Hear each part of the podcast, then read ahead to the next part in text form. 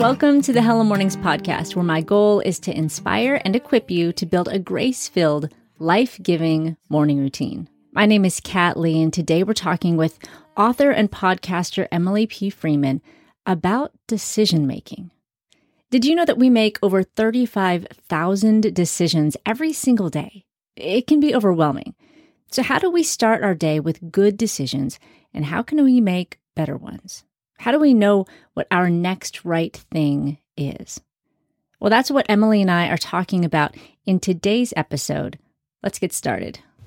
Hey, Emily, welcome to the Hello Mornings podcast. Well, hello. It's so good to be here. I am super excited to have you here. I've been very much enjoying your podcast, The Next Right Thing, and the book and everything. So I feel like what you're talking about in this season is so perfect for what we do at Hello Mornings. But I know there's probably going to be a couple people, one or two maybe, who have not heard about you and the next right thing. So can you just give us a quick little intro to you and then what the next right thing is about? Sure. Well, just kind of uh, main big details. I live in North Carolina and I'm married to my husband John for about 17, going on 18 years. We have twin girls who are 15. I cannot even believe it and our son is 12 so that's first year of middle school this year and first year of high school for the girls this year. So that's that's my personal life which is always full and adventurous. Um, but i've been writing for i guess it's been about 10 years as far as writing professionally now. I have four books and the next right thing is my fifth book. And i always um, you know i've kind of made it my job to um, to sort of try to write through, write into new metaphors for people to live by. Um, and I really love hanging out at the intersection of faith and creativity. Um, and as far as you know the next right thing you asked about that and really the next right thing was really born out of a decision i was trying to make about returning to school um, as, an, as an adult. So i'm getting my master's degree right now in christian spiritual formation and leadership. And while i was trying to make that decision um, on the inside i noticed that that indecision that i was trying to decide which thing should i do you know should i go should i not that indecision held a lot of power for me. And so I started taking notes on that for myself and recognized how freeing it was for me to simply do my next right thing, especially when I didn't know big picture what my decision was going to be. So all I could do was do the next thing I did know, which was always just the next right thing.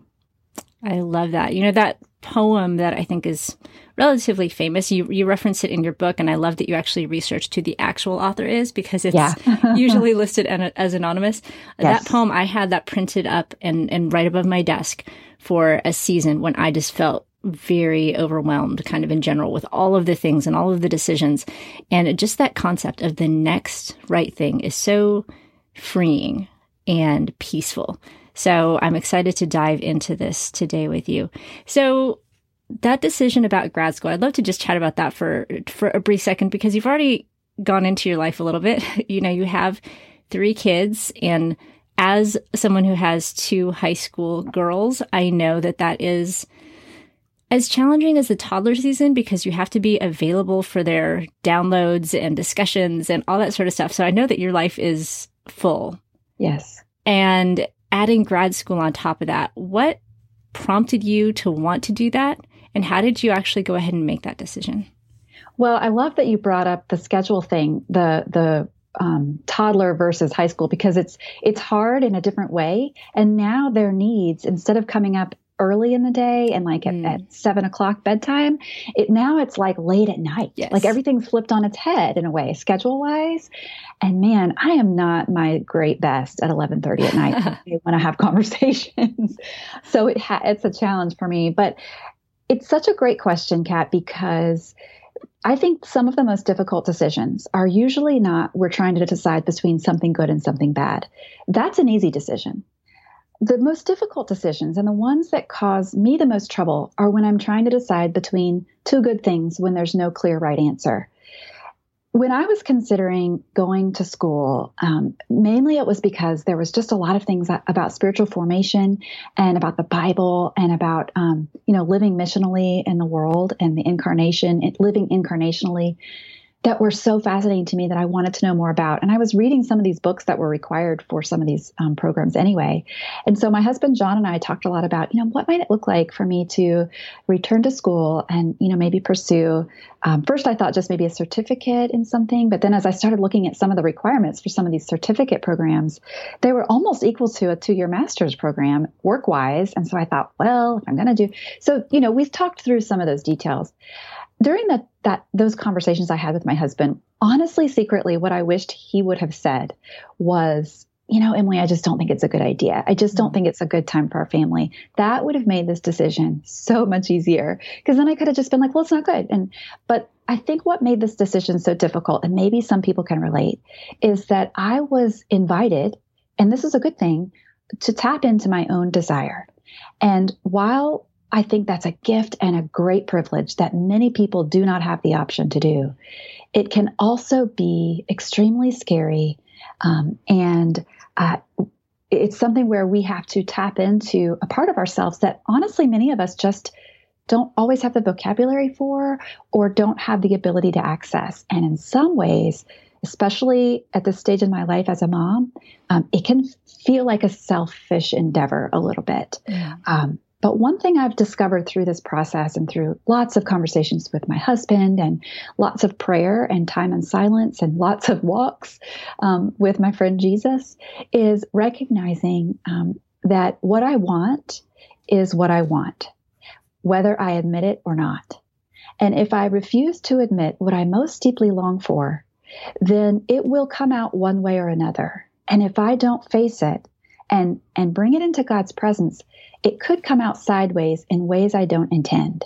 And I think a lot of us can relate to that when we have a desire that we don't name and then we get irritable, resentful, mm-hmm. scared, anxious, can't sleep at night. So these are things that our bodies like it's like our bodies manifest our desire when we refuse to admit what they are. And there's a big difference between admitting my desire and demanding to get what I want. Because I really did desire to go to school and to learn some of these things. Um, but I but I didn't get to a place where I demanded it. I think that's a different posture. Um, sometimes I think we confuse desire with demand and we think, well, it's selfish to admit what you want. No, it's just selfish to demand what you want. But admitting what you want is, is in the presence of God is a great gift, not only to, um, not only to me, but to my family, because it, it, then we, we have all the facts out on the table and we know what we're looking at. So I think for me, it was really this um, school decision was really a process of, um, sort of paying attention to what makes me come alive, communicating with my husband, talking with my friend Jesus, and taking my next right step, even when I wasn't sure what the final step was going to be. I still don't know exactly why I'm going to school. I don't really have an end game, which in our Western world and culture is really difficult sometimes for us to make decisions when we don't know exactly why. But I think in in the kingdom of God, He often invites us into things, and He doesn't always explain exactly where we're going. And I think that's okay. Oh, absolutely. I remember hearing Louis Giglio, I think, once saying how God wants us to wrap our hands around his neck instead of sticking our hands into his pocket. And so often we do that when we we want a plan. We want to know what's next and then what's next and then what's next because then we can uh, you know, I think you referenced this in your in your book, you know, that can become then the idol instead of yes. God. And that's not what he wants. He wants it to be a journey with him. And I, I love what you said there too about how that desire can kind of come out sideways. You know, how true is this even in our, even in our smallest desires? Like, where do we want to go for lunch on Sunday? If we don't say it, then we're going to kind of make a comment about, oh yeah, well, I don't really like pizza. Or, you know, it, it, it's so obvious in so many small ways how if we don't just acknowledge that desire, then it's probably going to come out one way or the other. So I love that concept of just acknowledging it and then working through it from there. Now, I know so many women who are listening to this podcast are in some sort of season of transition, whether it's becoming a new mom, whether it is, you know, a husband in transition in work, whether they've just moved or whatever. And there can be this low level anxiety that we wake up with.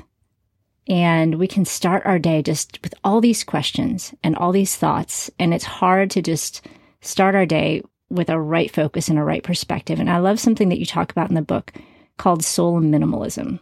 Tell us a little bit about what that is and how we can incorporate that into our mornings.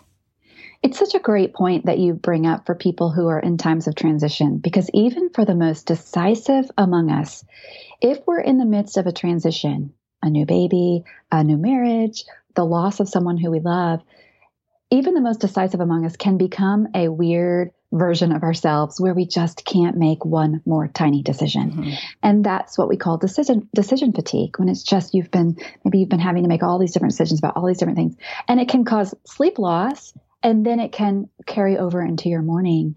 Um, and what I've sort of been discovering in my own life and as I talk with other women and other people about this decision making process is we tend to focus and make it about the decision, but really it's about the life. And the life begins in the morning. And I, I think I love what you talk about with um, Hello Mornings and the morning routine and sort of waking up um, for your life. Isn't that how you say mm-hmm. wake up for your life, not to your life? And I love that because um, we want to be people who have a life, have life habits that support soulful decision making because in order to make soulful decisions, we want to have a life that supports that. And so that begins in the morning. And one way I do talk about that is becoming a soul minimalist, which might sound weird, but I think we all know what minimalism is, you know, just in our house and sort of decluttering and having the space for the things we love and the things that we value in our homes. Um, but often we don't do that on a regular basis. And so we have this influx of, you know, like when school starts or at Christmas, we have this influx of stuff that comes into our homes. And then, like, we know spring comes around and we have this mad, like, we're taking the weekend. Everyone get a trash bag.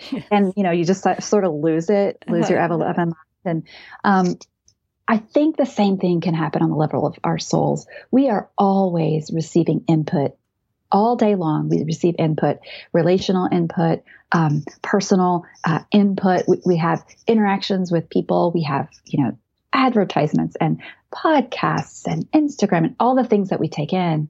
Um, but we don't have a regular practice. Not some of us do, but typically we aren't taught what it looks like to have a regular practice of output or releasing or letting go. And what I've discovered is for me, the best time to do that is um, either in the evening routine and in the evening time, looking back on the day, as well as in the morning. Um, and so the way I have found that you know, just the way that, you know, decluttering uh, the house, we do that. But the way to declutter my soul, which sounds kind of funny, but if you think about it, it makes a lot of sense, the method of that is really stillness and silence.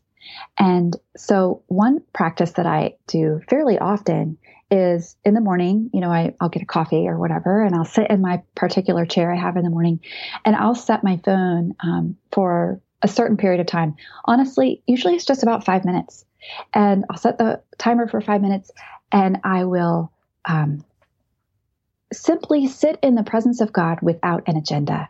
Sometimes I'll open with a, a short prayer, um, but then I'll just I'll sit and I'll listen to nothing, the nothingness of the morning. This usually has to happen before anybody wakes up, just FYI, in case that wasn't clear.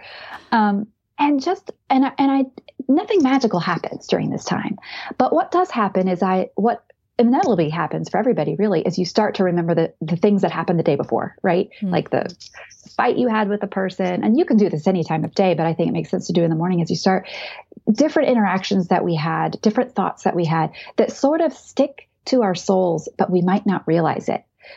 it. but it just it just sort of becomes normal. Like you just carry around all these interactions and all this input, but it in the process of being silent and sitting with our friend Jesus, there's an action that can take place even though you're sitting still.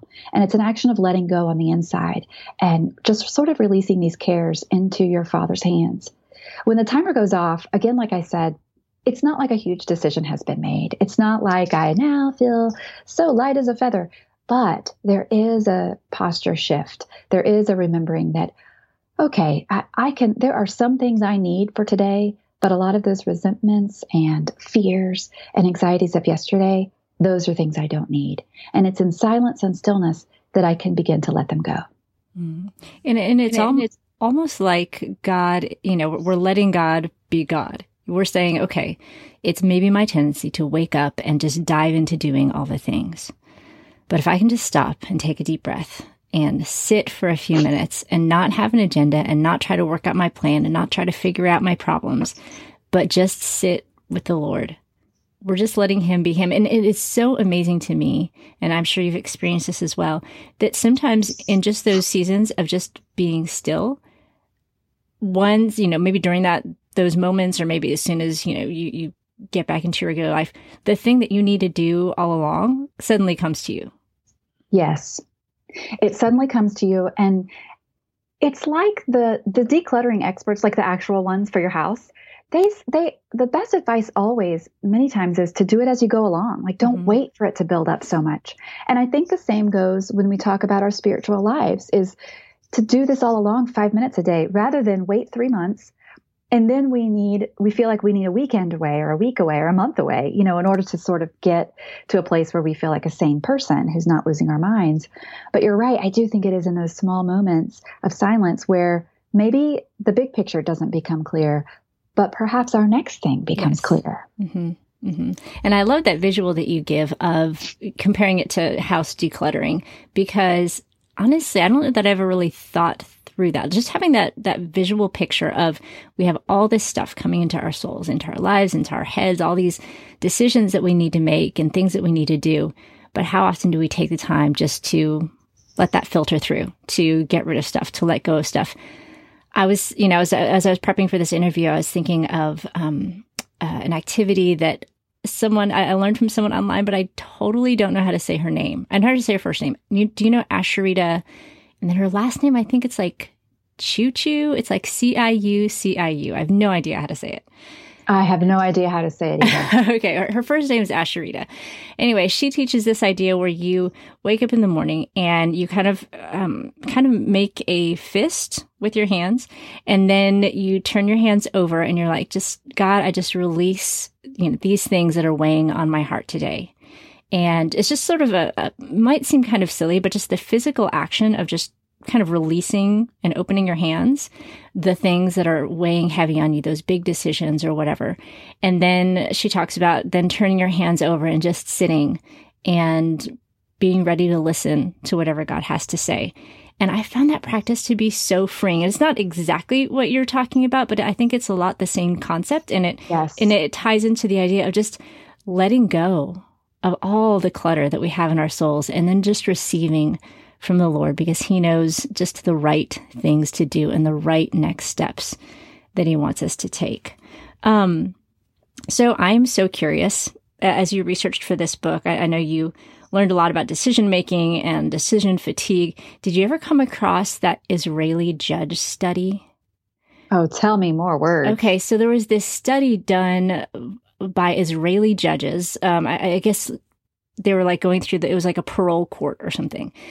And based on the time of day that the convict would go through the parole court would determine the percentage of likelihood that he would actually get parole. So in the morning, the parole judges were much more likely to, you know, give them parole. Then they would it would sink down to a lower and lower percentage until lunchtime. Then after right. lunchtime, then it would go back up and they'd be more likely to get parole. But then as it went down towards dinner time, they'd be much less likely to get parole. And they evaluated this according to, you know, the, the same, you know, they try to match everything up, the conviction, the people, whatever it was.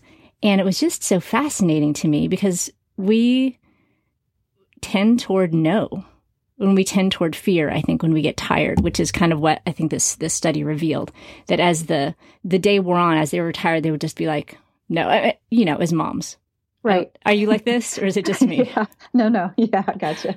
like you look like you're going to ask a question. No, right. whatever it is, no. Yeah, cut it off. Yeah, I need to eat lunch. Right. Yeah. So, do you have any? Do you have any uh, ideas or tips? How do we work through that when we're tired? and we need, need to make a decision. How can we make a right one?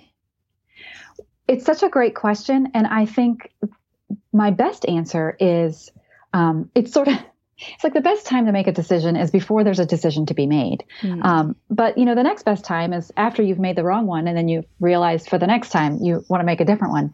Um, and so I don't know if I have great advice for like in the moment when you're just a tired place, but I will say um, I'm a big advocate for designing a rhythm of life that supports soulful decision making. I really think there's something to having a morning routine and an evening routine that we can depend on that help us to be sane people, that help us to be fully ourselves, that remind us what our values are. And that's not to say we won't get tired around lunch and dinner time or in the witching hour or all the different times as moms that we want to, you know, go to Target our Hawaiian vacation all by ourselves, you know? Like of course, that's still going to be our realities. However, I have found in my own life that when I have a dependable, even small, simple morning routine and an evening routine that I can um, depend on and look forward to, that it's a, it's a it's a little bit easier in those moments of craziness um, to be a little more flexible or to be a little more present. Um, and who knows what that moment requires from me. But I do think that um, designing our lives in such a way that we remember God's presence with us in every ordinary moment, that we remember that no matter what, my friend James Bryan Smith always says that I am one in whom Christ dwells and delights, and I live in the strong and unshakable kingdom of God. His kingdom is not in trouble, and neither am I.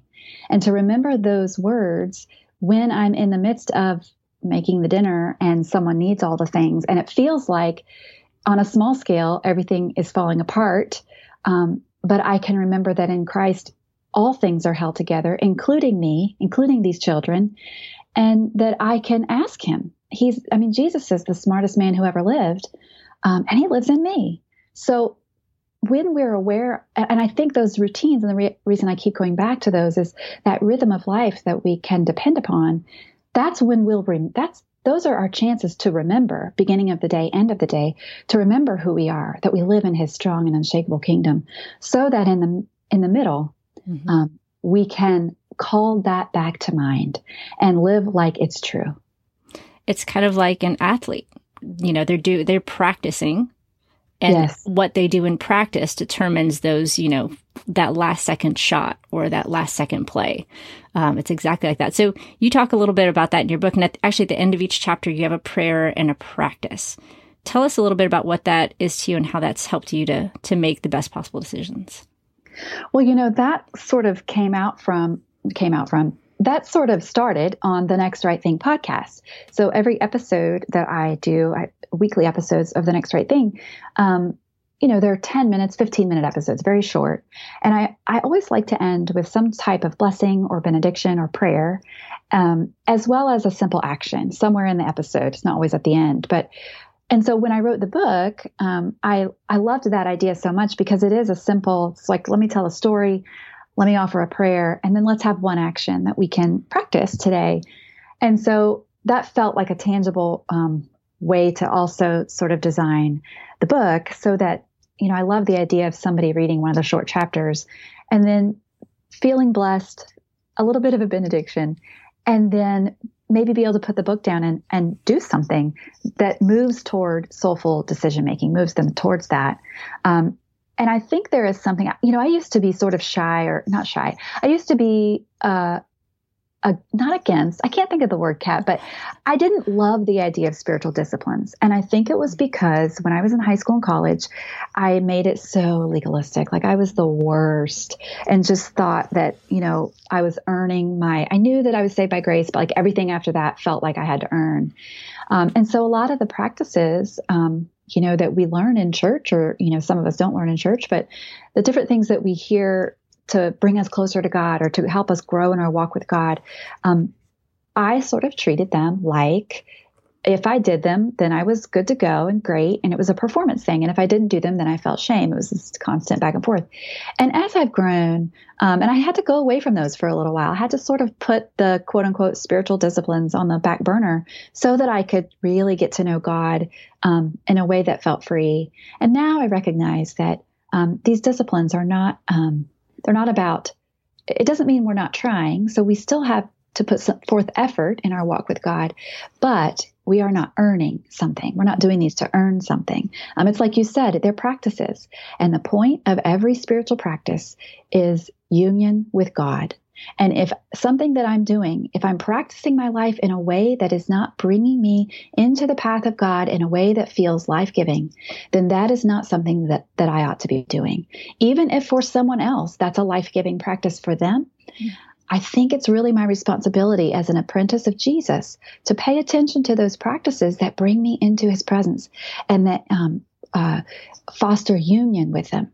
And so that's sort of what these practices, you know, there's 24 in the book because there's 24 chapters and they're simple. Like one practice is uh, practice saying I don't know today, because I think so many times we're afraid to be a beginner, and we that is our next right thing is to be a beginner. You start a new job, you just you know you're a new stepmom, you have these children now, and you have never been a mom before. You don't know how to do this. That's okay. Practice saying I don't know. I think we just I don't know if it's an American thing or if it's just a human thing that we think that now that we're grown-ups we're supposed to know everything um, but to embrace our role as a beginner in whatever area that might be it could be that i used to be able to exercise a certain kind of way and now my body's changed and my lifestyle's changed and, and i can't do it that way anymore but that means i'm a beginner and it's okay.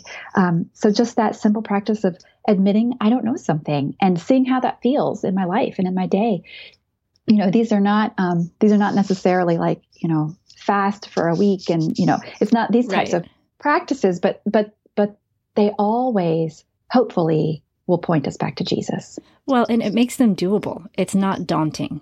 You right. know it's not like you said fasting for a week which immediately i'm like eh, that's, pro- that's, probably not great. Not so, not so sure i'm called to that not so sure that brings me into the path of jesus. Um kidding it can. This for anybody who's yeah. Um, so one thing that I, I, like that you mentioned there and that you, you also mentioned in the book is the importance of, and I don't remember the exact wording, um, the importance of having a correct view of God and how our view of God impacts, um, our, our decisions and, and how we approach him. Um, do you remember what I'm talking about? I, I don't yes. exactly remember what chapter it in. Can you, can you talk a little bit about that? Cause I remember that really, really struck me. And maybe there was a really great Dallas Willard quote. Not that I expect you to have your book memorized, but you did pull out that other quote a few minutes ago, and I was super impressed. Oh, well, Dallas Willard, I've memorized a lot of him. And one thing Dallas Willard says is never believe anything bad about God. And you know, when you think about it, first glance, you think, yeah, okay, never believe anything bad about God. But then you pay attention to how we actually live our lives. And however, the narrative that we have about God will always impact our decisions. If we believe that God is distant, then we're going to feel alone and untethered in our decision making. We just will. If I believe that God's mad at me, then I'm going to be afraid of making a wrong move in fear that he's going to snap and get even more angry. If I think that God is wimpy, then when I make my decisions, I think that maybe I can manipulate him into kind of making things happen the way I want them to happen. Um, if I think he's indifferent, then I'm going to believe that, he, you know what, he probably doesn't care what happens one way or the other. I think a lot of us think that God is a cosmic trickster and that he has a plan that he will not reveal to us unless we um, follow, you know, say the magic word and follow the maze and get the right answer and spin around three times. I think that obviously me saying that it's ridiculous, of course. But when we're making our decisions, you know, I asked on Instagram um, about a year ago, what was the most difficult part of making decisions? And I got hundreds and hundreds of responses. And by far, the number one um, thing that people said was the most difficult part was their fear of making the wrong decision. And I think you can trace that back in many ways, especially if you're a believer, to um, not just making the wrong decision, but making the decision that God doesn't want me to make. Mm. And I just, you know, there's a lot to that. There's a lot of theology in there, I know that we probably won't get into, but but I just want to say that um, we can trust that we don't have we don't ever have to believe anything bad about God. That God is for us, and He won't let us miss it. And He is simply inviting us to walk with Him. It's the way Jesus walked with His Father on earth. He really lived a next right thing life. I don't know that he sort of had this. He knew in general what was going to happen, but I think he, I think Jesus gave up his right to kind of know every detail. I think he responded to the people in his uh, in his life who came into. We see that by the way that he walked through crowds, by the way that it looked like. I mean, his agenda looked kind of frenetic sometimes. Like What do you mean you're stopping for the bleeding woman? Wait, there's a little girl who's dying. What do you mean? This is ridiculous. This is not what any like project manager would ever plan, you know? Like, no, we have a plan. But that's just not how he lived his life. And it baffles my mind, but it really is a next right thing. Jesus didn't, we, we would never say that Jesus missed his calling. Mm. But, but in some ways, it looks like, it, like, wait, you mean you're coming as a baby and not as a king on a throne? You mean you're not a warrior? Like, this isn't exactly how we thought it was going to go. But yet, this was exactly how God had it go. And, and God was with him every step. God the Father was with him every step. I love how you talk about how Jesus lived a next right thing life and how he m- kind of modeled that in the Gospels. I, I don't think I'd ever actually thought about that before. That the things that he would asked people to do immediately after doing some incredible miracle were not earth shattering things. Right. Yeah, like the and like the when when he did heal Jairus's daughter, he told her parents, Jairus and his wife, to make her lunch, give her something to eat. When he met the woman at the well and they had this long conversation, um, he he basically said, if I remember right, go and tell no one. Like it was it, it was like he, I mean, he basically told her what not to do. It wasn't even like, so it's just like, wait, it doesn't seem like the types of things that he he should be saying, and yet these are the things that he said, and it was very much like a next thing. Um, it was really never. It, I, I, can't think of a time when it was a five year plan. He did talk to the, you know, disciples about what was coming, but they didn't have a clue what he was talking about. So I don't even know if that counts. You know, um, so it really is a fascinating study when you look at it through that next right thing lens. Mm-hmm. And, and maybe too that God isn't always asking us to do some huge thing, you know, to go be a missionary in Africa or whatever. The next thing that he wants us to do might be just to go say hi to our neighbor for the first time in seven years or to pick up the phone and place a phone call. And I love how you point out that he kind of modeled that in the Gospels. He did big things through small decisions, a kid packing a lunch and taking it to go hear Jesus. Um, so as we think through just the, the, the concept of making right decisions, what I kind of maybe hear you say is that knowing God's character is maybe central to making the decisions that we're hoping to make. Because if we have that, you know, skewed narrative of who God is, that skewed perspective, that's going to impact the decisions that we make. And so it kind of, I don't know, it feels so peaceful to me that, okay, if I wake up and I just spend some time with Jesus, if I sit in his presence, if I read the word and know his character, those are sort of the practices that are going to help me as I'm making decisions throughout the day and throughout the year and throughout my life. Um, so you talk a little bit about the myth of good opportunities. And I think, especially in Western culture, we have a lot of opportunities. We, we don't always have to make decisions between one bad thing and one good thing. So tell us a little bit about what you call the myth of good opportunities. Well, I think, and just kind of what you said a minute ago about getting up with Jesus and being with him. And I, I think the big secret that no one maybe either knows or is willing to admit is that the decisions are rarely the point. Mm. The point is union with God. And so when we try to make the decision the point, that's when we lose sleep. That's when we get really frustrated um, because we are making uh, the second thing the first thing. Um, but the first thing is union with God, and that comes in. That's in everything. And so when it comes to good opportunities, I think the reason, I mean, that listen, there are good opportunities in the world. So I don't want to poo poo like the fact that some things are great opportunities. But here's what I just want to point out eh, when we're making decisions, especially when it comes to like a specific decision about whether or not to do something. I, am just real tired of other people deciding for me what quantifies a good opportunity. I think that sometimes we have been, especially those of us who like have a fear of missing out or who might be um, more relationally oriented or sort of wanting to impress or look good. Those of us who have that tendency, a lot of times think every opportunity is a good opportunity mm-hmm. just because other people would say it is.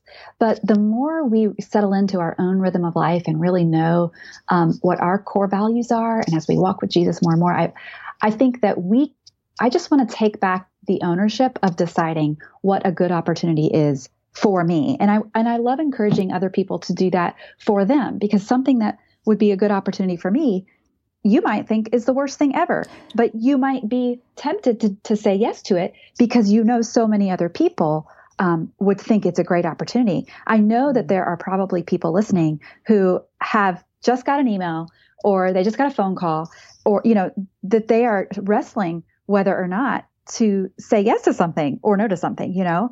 And I guarantee you a lot of the reasons sometimes why is because when you really get down to the question, it, it's like, well, we just don't, we're afraid we'll miss out. I'm afraid I'm going to miss out if I don't do it.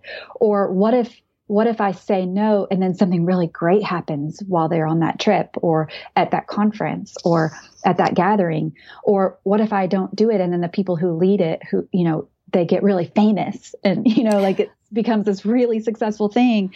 Um, and so sometimes those are the things that we base our decisions on, which is all external things, which sometimes is okay if you decide that's one of your values, if you decide that's something that is really important to you. But I, I just, I think I, I'm all I want is to encourage people to take a second look at things that people tell you this is a great opportunity mm. and really decide is it really for me right now at the season of my life or is it really a glorified favor which is mm. oftentimes what it really is. That's so good. That's so good. So let's kind of bring this home a little bit to an opportunity that both you and I had that we could have thought, hmm, is this just something that everybody else thinks is a good idea, but I'm terrified of doing it? So we were both invited to go on a compassion trip to the Philippines. And I love, I kind of feel like our books are like little little book twins or something because in, in my book i talk about the philippines trip and in your book you talk about the philippines trip so uh, for a little backstory for everyone we were both invited to go um, to the Philippines with Compassion International. And until I read your book, Emily, I had no idea that you had the same underlying fears about going as I did. Like I totally related and I actually read it out loud to my family and they laughed at me about the sick thing, about the yeah. fear of being sick in a foreign country. Oh, so let's i would love for you to, to talk a little bit about scary decisions and then the, the the question that sean groves asked you that helped you in that process well, when, you know, this was back in 2010 or so, when, I don't even know, Kat, 2010, 2011. like and that. we were invited to go as, you know, as writers with Compassion International to sort of see what um, God was up to in the Philippines um, through this ministry. And I had seen other, other bloggers, and writers go on this similar trips and so i it felt like a good opportunity um, at the time. But I, I remember getting the email, the invitation. I remember crying immediately because I was like, great, now I'm going to have to do this. I didn't know, couldn't even explain the tears at the time.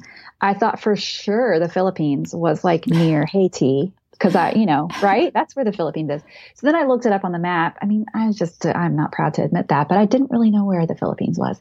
It's real far away, like Pacific Ocean far away. And at the time, I, um, I think I had been to Spain and that was but that's I mean I live on the East Coast, so a flight over to Spain is you know is one thing, but the Philippines is a whole nother thing. And so I was really when I got down to it, and and I think there's this is important part of decision making is it's important to be specific about what you're afraid of. Hmm. Be able to put it in English words and write it down in a sentence. And when I got down to the nitty gritty of what I was afraid of about this trip, yes, I was nervous about seeing a third world country. I was a little nervous to travel with people I'd never met. But the two core fears number one, I was afraid to fly for over, you know, 12 hours on an airplane. I'd never done that before. And I was afraid that when I got there, I would become sick as a dog and be totally uncomfortable and scared and anxious. And so I'm like, I don't want to throw up in the Philippines. That's not what my life. I don't want my life to be that. It was. It was very narcissistic. I'm laughing so hard because I completely relate. it's the worst. And so those two things, like I mean, and I made it very, I mean, I knew better than to say those were the reasons. You know, it was more like, well, my kids are very young and I don't know if I could leave them. And, you know, like there were some legitimate things. And listen, all of those reasons, as far, you know, would have been okay reasons to say no, like it's just not good timing. It's the busy time of my husband's job. And all that was true. But I remember talking with Sean Groves, our trip leader, on the phone and kind of going back and forth with his decision.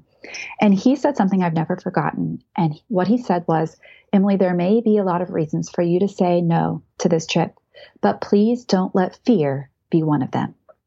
And it was in that moment that I was like, oh, great. Now I'm going. like, because I couldn't come up with a reason that wasn't all wrapped up in fear. Mm. And that is a great um, marker when you have a decision to make is ask yourself, am I being pushed by fear? Or am I being led by love? Is this from fear or from love? Because there are decisions I said, there are things I've said no to. And it's from a grounded place, it's from a, a clear headed place. And I just know it's not right. But this was not that time. And so I said yes. Now, would it have been wrong? I, I don't think this is a right or wrong thing. Mm-hmm. I think Jesus would have been with me whether I stayed home or whether I went. But this was an invitation, and it did feel like an invitation to move forward, even though I was afraid of these of flying and of getting sick. I think it was an invitation, and, and I'm so grateful that I said yes to it. But I still remember, Kat, like we literally met at LAX, yeah. all of our teammates. Hello, my name is. then we got on a plane to Japan. And I remember you telling me, like, we just met, and you said, I found that if I take really deep breaths when I, it really helps, especially, you know, if you're nervous on a flight. And like, I was like breathing, doing that. I remember looking back at you through the seats and thinking like, okay, well, she's she's my person now. And here we go into the you know wild blue sky this this skyscraper on its side with wheels and wings is going to fly through the air and it's not going to land for 12 hours. This is not normal. But off we went and we we were okay. Well you know i am so glad that you made the decision to go. And i do remember if i remember correctly the flight from Japan to the Philippines had some significant turbulence that almost caused me to hold the hand of the elderly Japanese man next to me, which would have been very awkward, but I was I was almost there. Almost there. but I do remember getting off the plane in Manila. And I, I also want to mention I'm drinking out of my Manila coffee mug this morning in honor of you. Oh, yay. Um, I got we got off the plane. And for those of you who have not read my book or don't know my story, go do that. It's free on the website. Download chapter one. You can hear why this is important to me. But getting off the plane and it is so emotional for me and being with all these people that I'd only just met the day before. And I remember walking um, up to the, uh, what do you call it? The customs. And mm-hmm. you said, I can only imagine how you know emotional this is for you to be here and it meant so much to me like i knew that you were not excited about flying and that you had just experienced you know flight, you know, drama, turbulence, whatever, super long flight, and that you had the presence of mind to think about what it meant for me to mm-hmm. be there. And that was just just going with strangers and then yeah. having somebody recognize what a big moment it was for me was very um, memorable for me and and and really just kind of helped me feel like I was not experiencing it alone. And so I'm glad that Sean shared that question with you and that you made the decision to go. So, um, where can people get a copy of your book and check out your podcast? Yeah, well, the book is um, should be available wherever books are sold. Um, you know, you can find me at emilypfreeman.com, and also the book website is Next Right dot com. Um, and in the podcast, the next right thing podcast, it's all the next right thing, black and white. Um, you know, so yeah, you should be able to find it wherever there are books. Awesome. Emily, thank you so much for being on the podcast today. Well, it's my pleasure. Thanks so much for having me. All right. We'll talk to you again soon. Well, I hope you enjoyed our chat with Emily today. And if you want the links to anything that we mentioned in the show today, be sure to check out the show notes for this episode over at hellomornings.org. And if you need more resources for your morning, be sure to check out the Hello Mornings book. You can download the first chapter for free at hellomornings.org forward slash book. My name is Kat Lee, and I am so glad that you joined us today. And I will see you next time on the next episode of the Hello Mornings podcast. It's early in the morning, the house is quiet. But I've set aside this time for you. I bow before the throne of a noble king. And in this place, my heart begins to sing. It's gonna be a good day, a good day filled with His grace, His grace and sweet new mercy.